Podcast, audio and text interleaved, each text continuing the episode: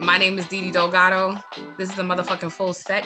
If you're black and you work in healthcare, you're in the matrix, Ooh. right? Why I became a doula was just like the pain of seeing so many black and brown women dying. Hoodoo is an African American ancestral uh, resistance tradition. You know, I happen to be a trans woman, but at the end of the day, I'm a woman. rejecting these like these bi- boundaries and the binaries of, around how we're supposed to to behave and that's what queerness is Bitch, did you just laugh at me on my own show?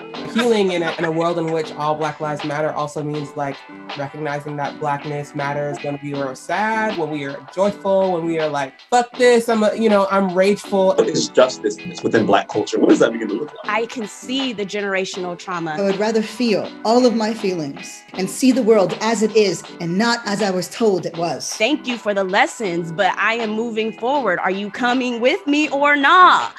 So we have to build up that toolbox so that we have the tools that we need to fight every day. the way we move through the world affects other folks always What does what does generational wealth among blacks look like?